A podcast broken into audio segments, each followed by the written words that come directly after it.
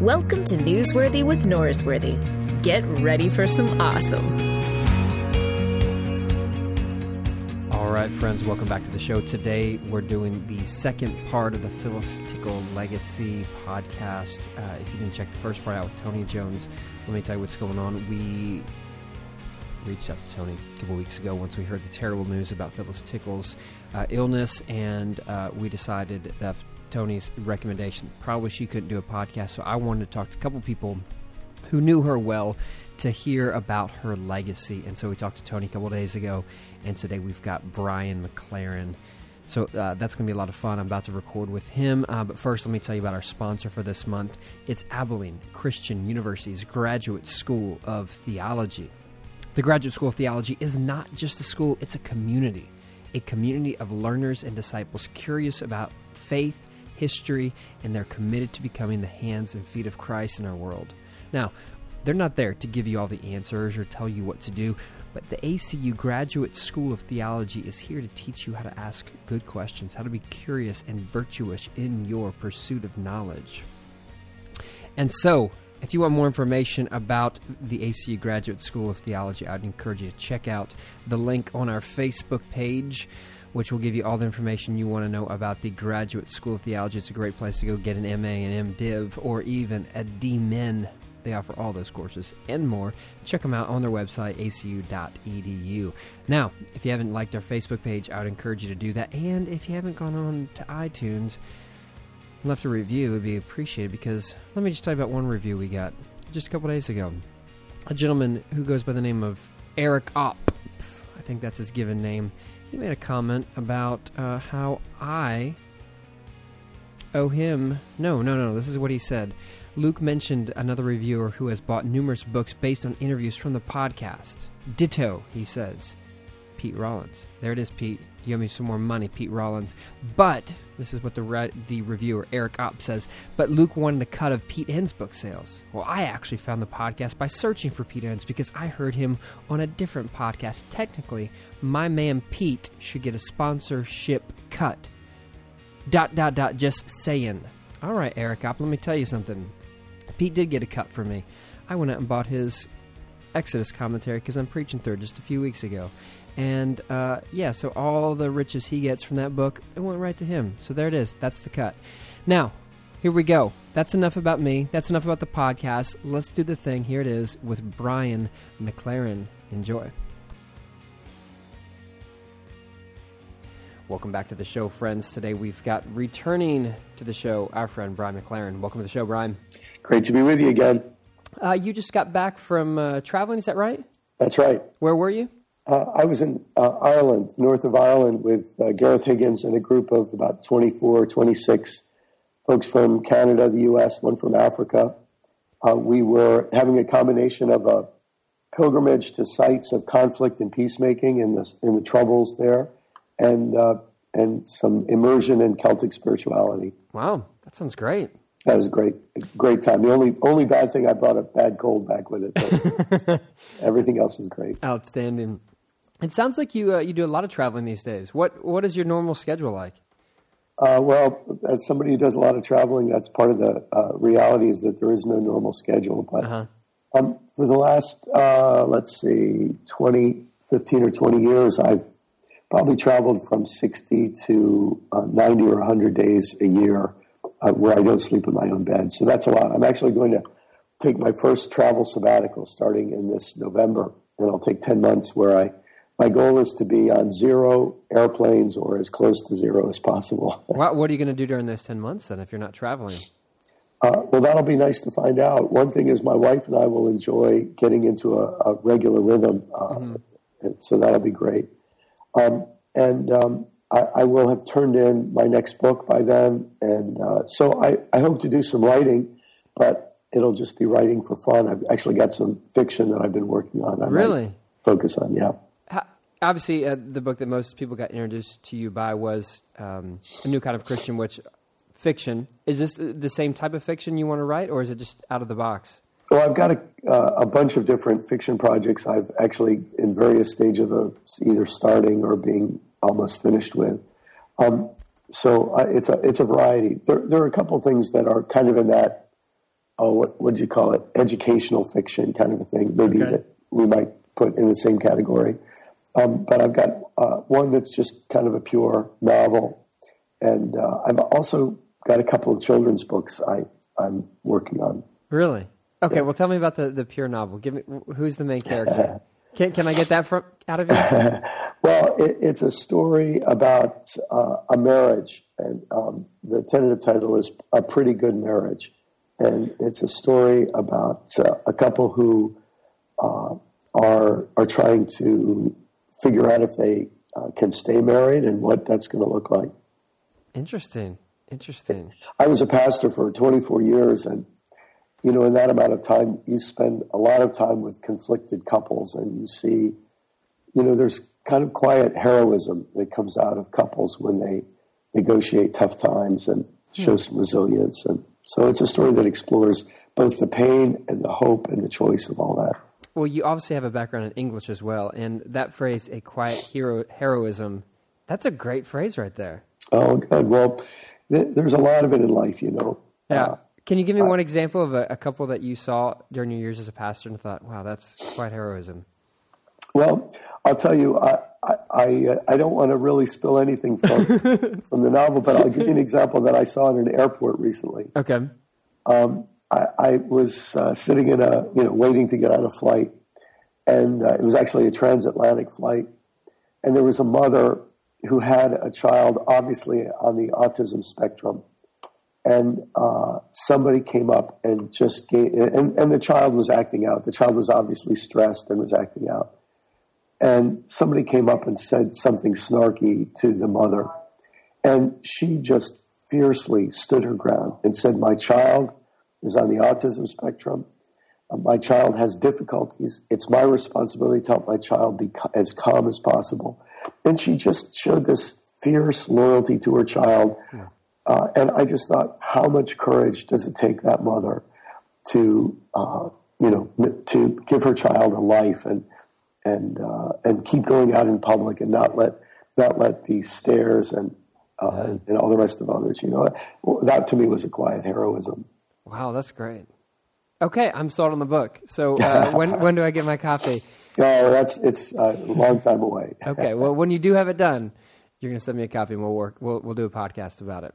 That sounds great. Okay, so let's talk uh, Phyllis Tickle. Um, we uh, we did a podcast with Tony Jones uh, a few days ago, and uh, obviously you were a contributor for the book that he put out entitled Phyllis Tickle. Uh, I believe the the subtitle was Evangelist of the Future. Is that right? Yes, yes.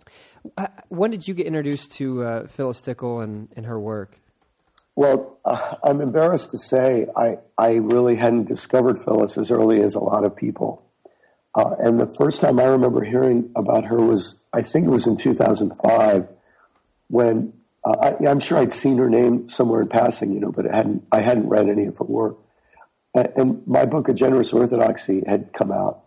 And apparently, at some big book convention, um, someone asked her what was so what were some of the most important books of the year, and she mentioned my book. So somebody told me that. In fact, it might have been Tony Jones. Yeah, he told that story in the podcast just the other day. So when Tony told me that, I just I figured I better know who she is, and uh, Yeah, she sounds So- like a smart woman, right? Exactly, she had great taste. so I, uh, I think I read. She, she had a memoir uh, on. I'm forgetting the title. It was so beautifully written, and then I became a fan of her. Uh, her books on the on the divine hours, and uh, and of course read the manuscripts of the next few books that she came uh, came out with relating to emergence. Yeah. Well, in in the book that uh, Tony uh, edited, you you say that Phyllis Tickle became the leading participant, observer, and chronicler of what she calls the emergence church. Now, Yes. there is some debate over the word emerging, emergent, emergence.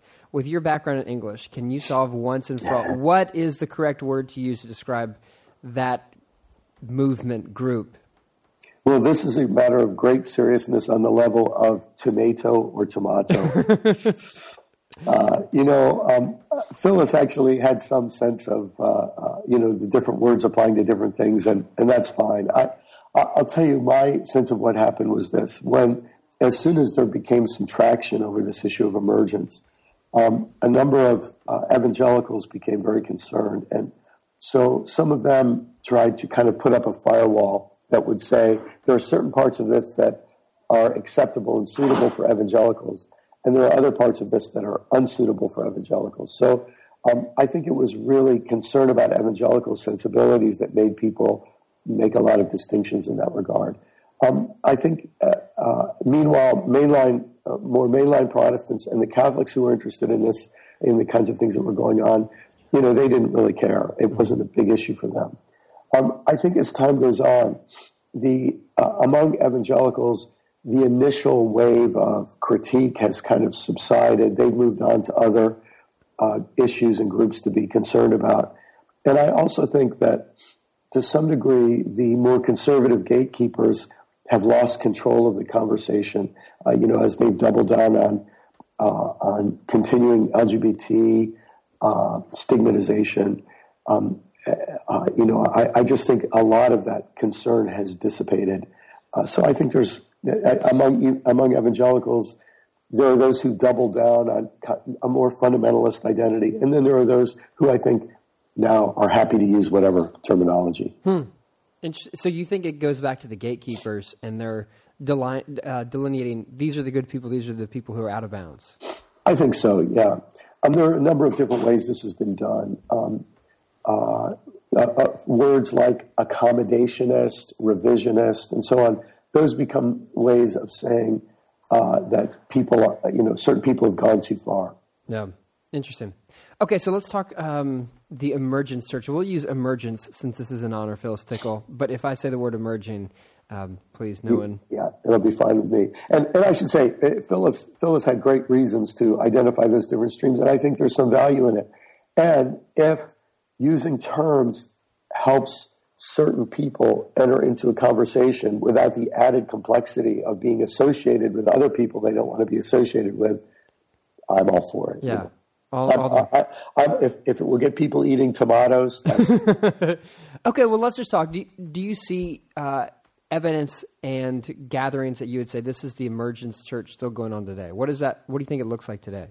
Well, a couple of things I'll say. Um, one is, uh, you know, there's a kind of a bell curve that people draw uh, about the dissemination of innovation. So you might have 3% who are you know, the, the, the real avant-garde, and then about 17% that are um, the early adapters, and then an early majority, a late majority, the, the late adopters and the laggards. So you think of a 317, uh, you know, on, on either end, and then uh, the majority in the middle. Um, I think uh, there are uh, there's a continuing cutting edge uh, that uh, of, because the work of emergence is never over, really. But even in times of discontinuous, radical, faster than normal change, you know, it might take decades to, to deal with issue after issue after issue that has to be dealt with. Mm-hmm. Um, so, uh, and what's been very interesting is the degree to which uh, I would say every sector of mainline Protestantism has opened its doors wide to this conversation. I would say in the evangelical community, huge sectors have opened their doors wide as well, often though they can't do it publicly. So, um, you know, seminary classes, there are books that are read and so on. Uh, and, uh, uh, and then in Catholic circles, it's very interesting that if you were to look at the, the, the shift from, let's say, Pope John Paul II and Benedict to Pope Francis, even though on paper you could find continuity, there's a shift in tone, a shift in feel, a shift in emphasis, a shift in the things that are made major issues. And in some ways, Pope Francis would reflect a kind of emergence in Catholicism, I think. Um, you know, how far that goes, to what degree, you know, it's trimmed back, uh, I guess only time will tell.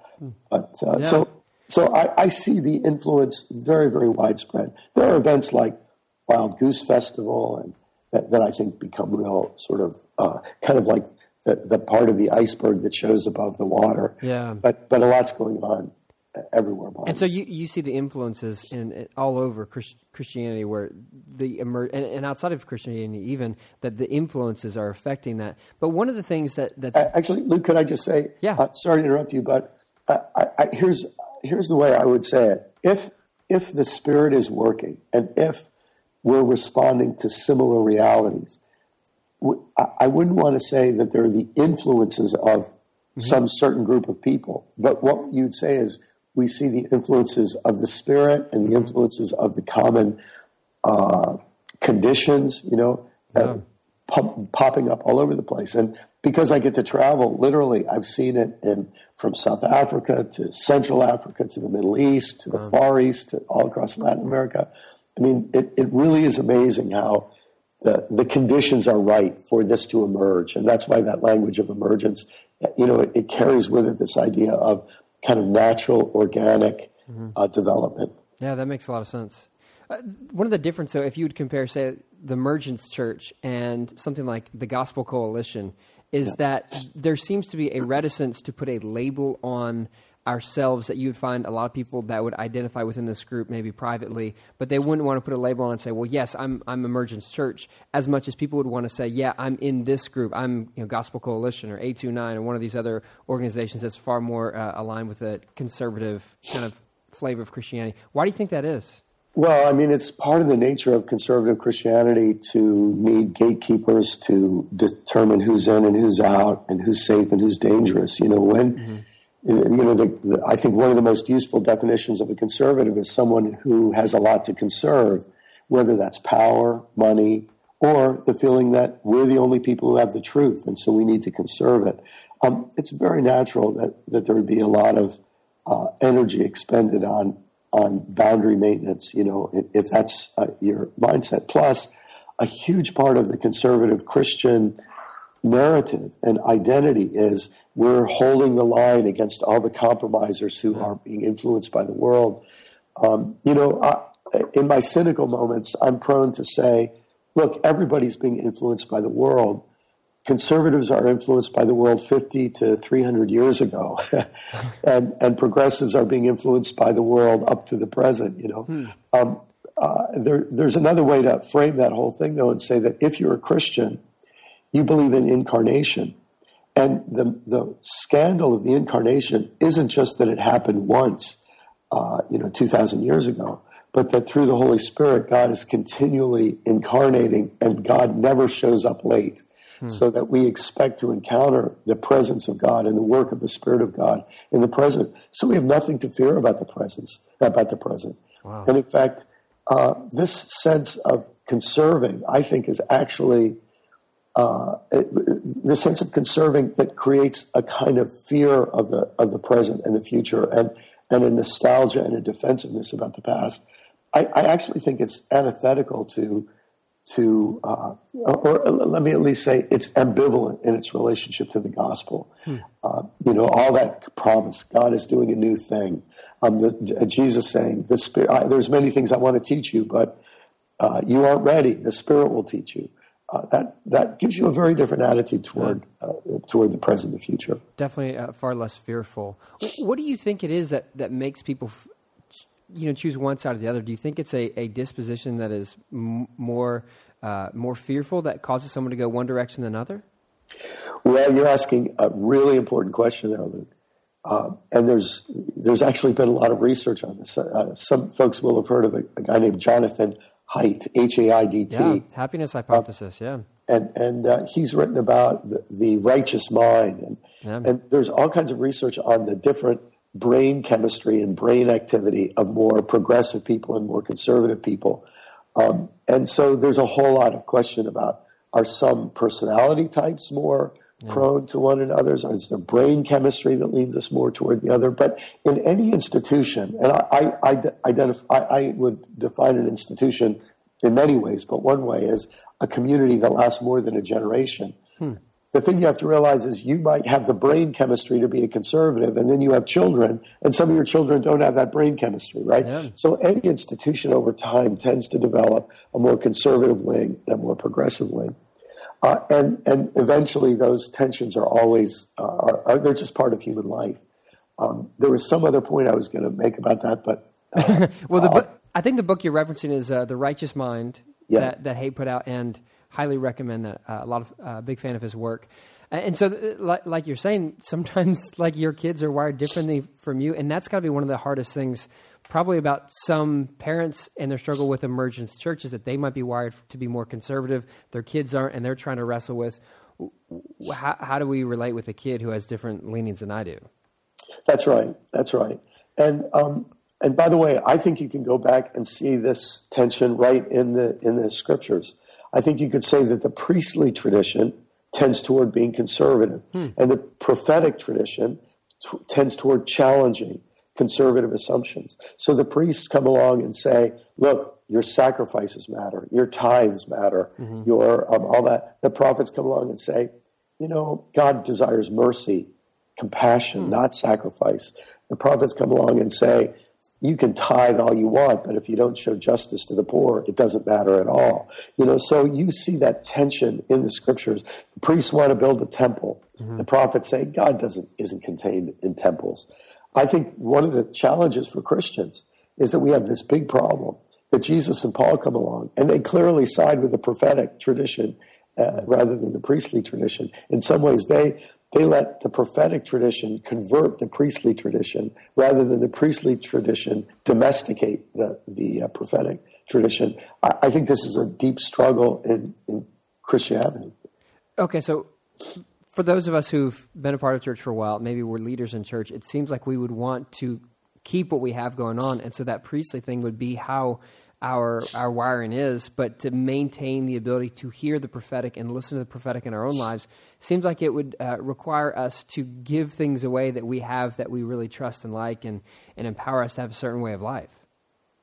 Well, look, um, you and I are speaking just a week after the the massacre in Charleston, and which has you know reopened a conversation that America has been determined to suppress and deny, which is the discussion about our history of racism, and and uh, an even deeper discussion that needs to happen is is the theological uh, underpinnings of American racism, uh, and you realize that for uh, for American Christians, let's go back to the late 17 and first half of the 1800s. Um, they were making boatloads of money on the slave trade on both trading slaves. I hate to say it, it sounds like livestock, but it's a big part of the story breeding slaves, selling slaves, uh, importing, exporting slaves, and then first through tobacco and then through sugar and then through cotton. You know, we call them plantations. They really should be called labor camps, slave labor camps. Yeah. And um, that's a part of our history. And it was all justified by the Bible. You realize that for people to change their theology would actually cost them money. And, um, and underneath so much of this, I think what becomes particularly insidious and difficult to grapple with is how, tr- how right Jesus was when he said, Look, your basic choice. You want to serve God, you want to serve money. And, and we find all kinds of clever ways to serve money and then put God's name wow. on the on the God that we really trust and say in God we trust. You know, wow. uh, so it, this is, I, I, think underneath, even more powerful than that conservative liberal divide is is this choice that we make that Jesus named and identified. It's money, which you don't have to read too much Marx to, to agree with that. What do you think are ways that we choose money over God today? Obviously, we don't have slaves, so have we moved past that, or is that something that we continue to wrestle with? Well, this is the issue that's on the forefront of a lot of our attention right now. Um, and that is, uh, first of all, that, uh, well, the, the, simplest answer to your question is our new slave is fossil fuels. And so, what we are doing now is we're creating a, a, an economy that's uh, based on a, uh, a new kind of exploitation, and it's the exploitation of dead plants from millions of years ago and that those fossil fuels are, uh, and, and, the whole economy that's based on them uh, is, has created an unsustainable civilization. And I think Christians who care, who believe when they pray the Lord's Prayer, God, may your kingdom come, may your will be done on earth as it is in heaven, we'd have to say that um, human destruction of the planet, human, you know, acceleration into the ex- extinction of species, human destabilization of already uh, unstable economies that thrust poor people into great need, that's a spiritual issue. and uh, so I think we're going to have to face our own version of this uh, in the century ahead. Are we willing to, based on our love for God, challenge an economic system that works really, really well for a minority of people, works quite well for another s- slice of people, but that ultimately hurts uncountable numbers of people, including the ones who haven't been born yet, who will be our own children and grandchildren and great grandchildren. Wow. So I, am I'm imagining a, a, slave owner, someone who, who grew up on the, the privileged side of slavery, yeah. could not imagine a future without slavery in it. They exactly. Couldn't, they couldn't imagine any other way than what they've experienced. Yeah.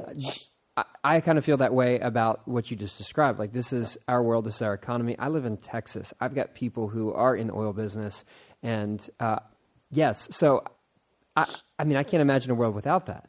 Yeah, exactly, and and this is where it'll really get ugly, you know. And people always find a way to bring theology to the defense of any idea.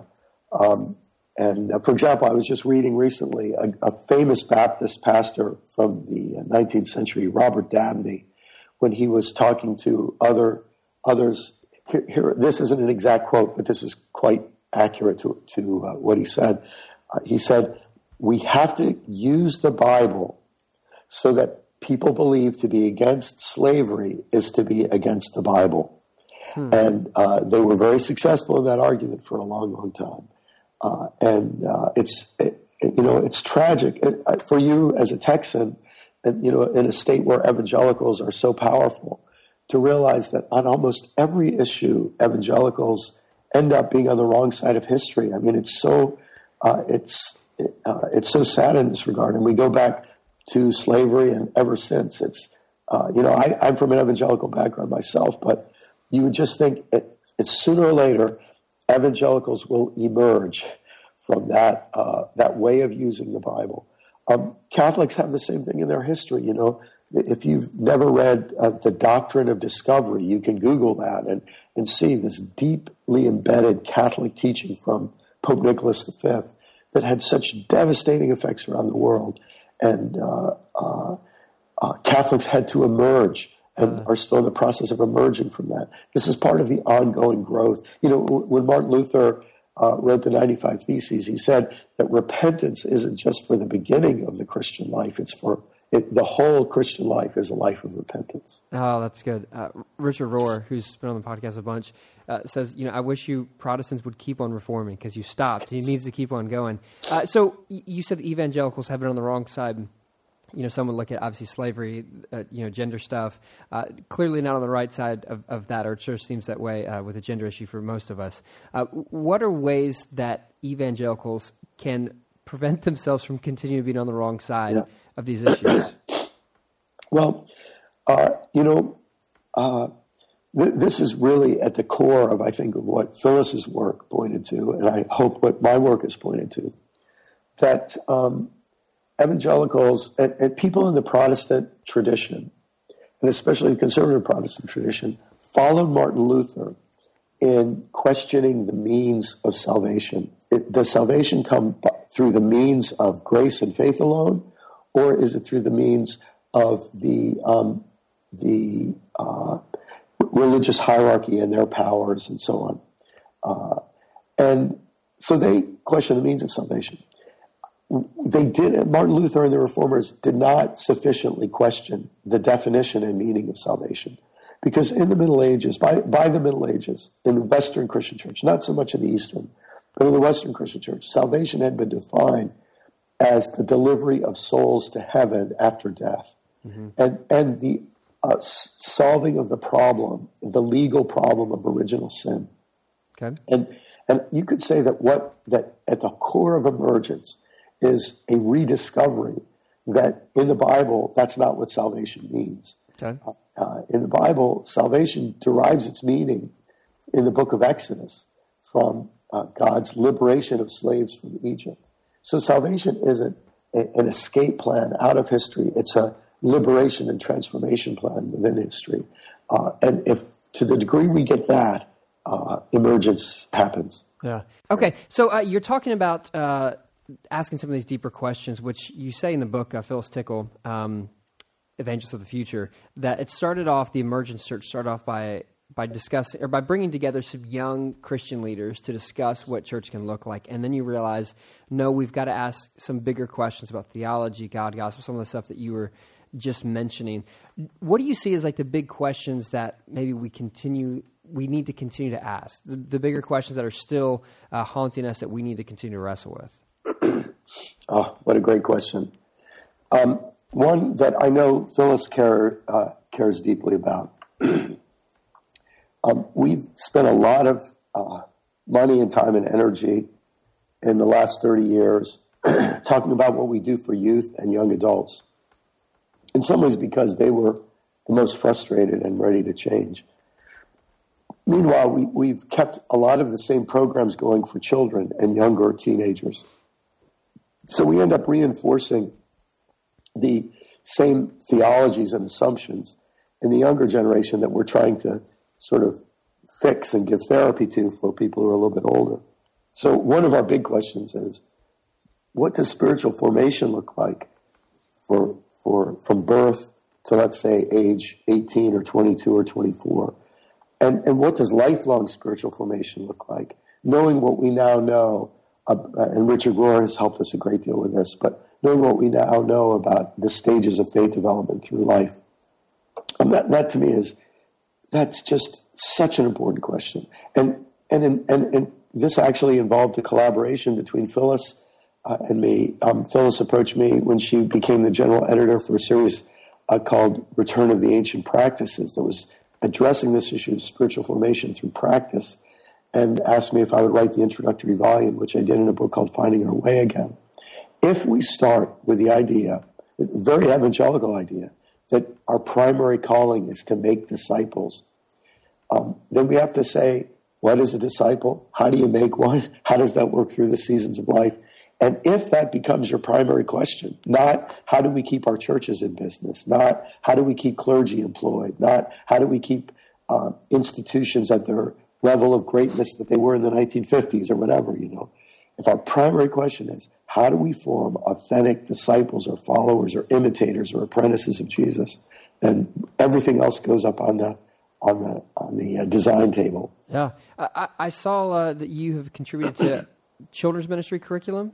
Yeah. My our church has actually looked at some of that stuff. Is that uh, part of your work trying to, to work on the subject? Yeah, exactly. It's something I care deeply about. Um, I I think um, uh, in some ways we, we don't know what it would look like if we could start with kids from birth through age five and over the next 15 or 20 years disciple them in a more holistic and deep, uh, deeper understanding of the gospel. Yeah, oh, that's interesting. Um, t- w- what is the name of that curriculum series? I, I, don't have it off the top of well, my head. Uh, th- there isn't a singular curriculum, but I wrote a book called "We Make the Road by Walking," and yeah. a number of different groups are developing children's curriculum based on that. But then there's a whole group called Faith Forward. If people. Google Faith Forward and, and my name, I suppose that would come up. And the Faith Forward people are are trying to uh, find folks around the world who care about this issue, encourage them to innovate build relationships with publishers because we think we need dozens and dozens of experiments in this uh, and research and development in this whole area. Yeah, and, and the book that you most recently published, the We Make the Road by Walking, great great idea for like a small group curriculum or a group of, which is I think is part of what you prescribed for the for the book. In fact, when I wrote the book, I, I, I had like an eight or ten year old child in mind when I was working on all the discussion questions, because I think uh, that uh, we, we have to find ways of including children um, and taking them seriously as members of the faith community. I remember years ago, uh, one of my staff, when I was still a pastor, uh, you know, took me aside and reprimanded me because I re- referred to children as the church of the future. And he said, "Hey, children are not the church of the future; they're just the youngest part, uh, and in some ways, the part with the most potential of the church of the present." Oh, that's good. Well, obviously, whatever church is emerging, children are a big part of it. Um, okay, so there's one question that uh, that I was asked on the internet that I wanted to uh, throw your direction and let you take your stab at it. Uh, but someone asked a question. Uh, a listener of the show said, uh, "Okay, you talked about the emerging church and the emergent church. Um, what about the subject that no one wants to talk about, and that's the moral failure within the emerging church, the emergent church?" Um, and I, I have no interest in talking about specific people or individual moral failure, but he, this listener seems to be pointing that like there is greater moral failure in this emergent church than maybe the evangelical church. Do you think that's even uh, an accurate description, uh, description, or and if so, do you think there's a reason behind that? Well, well, that's the first time I've ever heard anything like that. Yeah. You know. well, good. Well, I'll just throw it right at you right now, early in the morning.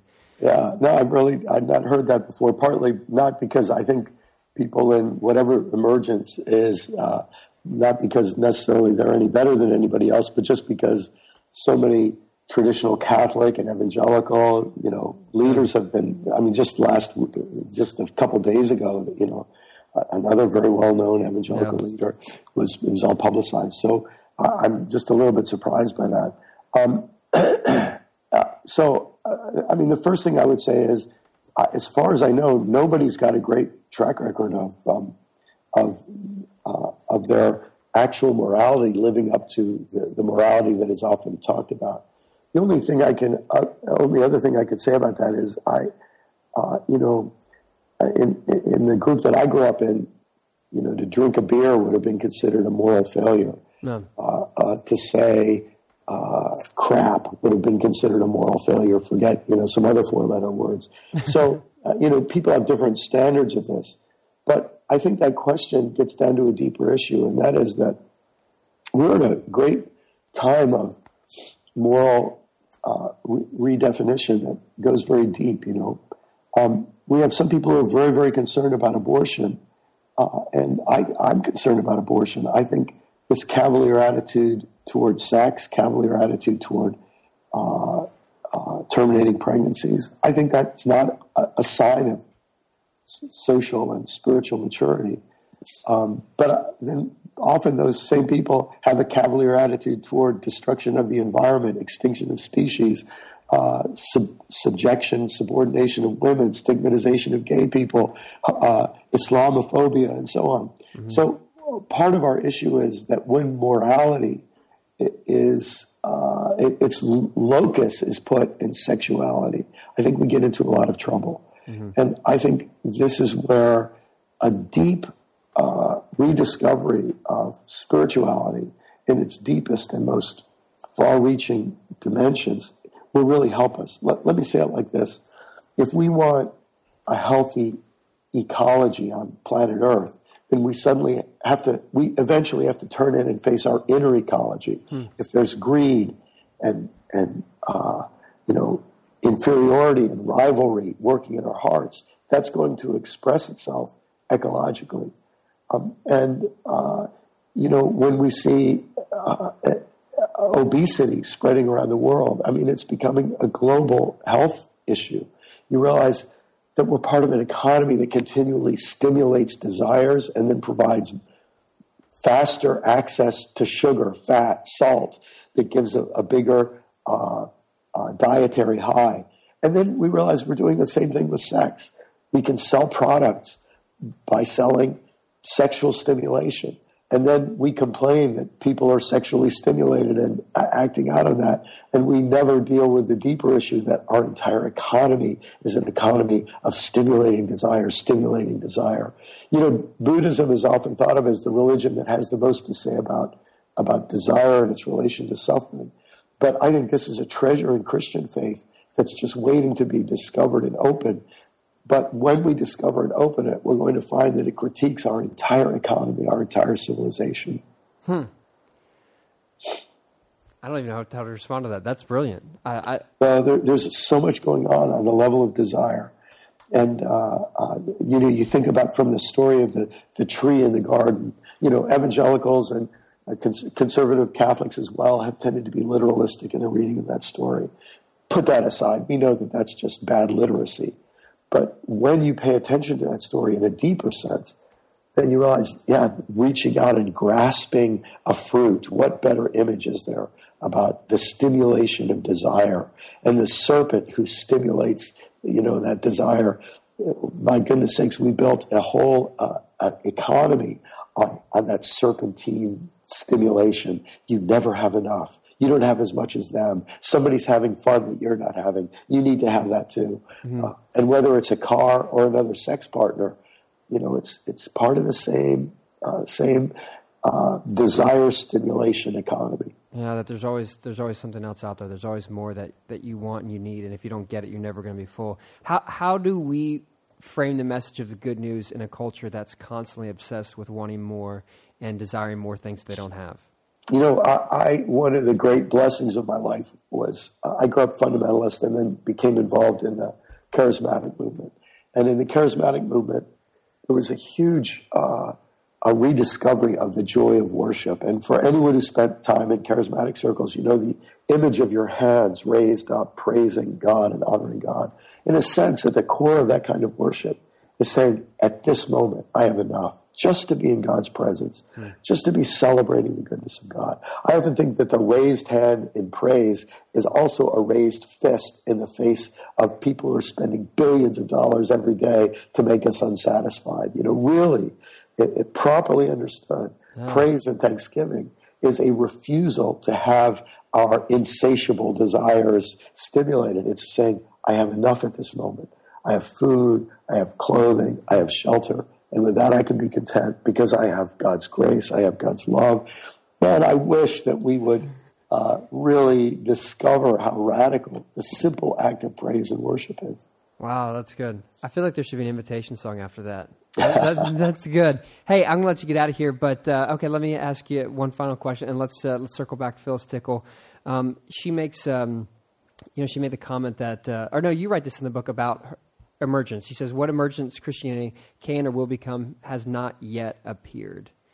If you're going to imagine, what do you think it's going to look like five, ten years from now as we continue the work that, that you've done, that Phyllis Tickle has done, many others have done? What do you think the next five, ten years is going to look like with this, this group continuing to emerge? Well, let me say, let me give you two answers to that. Okay. I'm, um, the, I'm going to give you the best answer second, but the first answer is, you know, I, I've often said that I think what's been going on for the last 15 or 20 years has been a critical conversation that prepares the way for a movement. Mm-hmm. I think when movements don't really happen until there are, are clear demands or proposal, proposals articulated saying, here's what we're moving toward, here's how to get involved, let's get organized. Um, uh, so, all the talk in the last 20 years or so about conversation was necessary you have to have critical conversation to challenge and question the status quo, to create safe places for questions to be asked. And we need to remember that every day, tens of thousands of people turn 13 or 14 years old, and they grow up in a fundamentalist Catholic or Protestant background, and they need to now be given some freedom to ask some questions. Every day, tens of thousands of 35 or 45 or 65 year olds, for the first time, gain the freedom to come out with our questions, so to speak. So all that conversation is important. But when you go from conversation to getting organized, that's when exciting things happen. And, and one of the things I'm thrilled with is to be part of groups of people who are now tr- turning emergence into convergence, meaning we're going to converge to try to get some, get some things done. And um, about that, I just think that you know that that will take. In some ways, you know, I, I, I wish Phyllis could live another 15 or 20 years to see the full fruition of a lot of the things she celebrated and pointed to. But I think we're getting organized, and that's going to happen. But a, a better answer to your question, Luke, is to say that it's the wrong question. because when, whenever we say, what do, what do we think will happen? And somebody like me answers, then people say, wow, I better adjust to that. And, and what that does is it ends up disempowering us because it turns us into people who are only trying to adjust to uh, a det- predetermined future. I think what's far better is to say the future is not determined, and what it will be depends on how each of us leverages our own life and voice and energy and time and and uh, money. And when that happens, um, then we all become uh, protagonists in the emergence of, uh, of a desired future. And uh, that is what I think Phyllis has been working for, and all of us are continuing to work toward.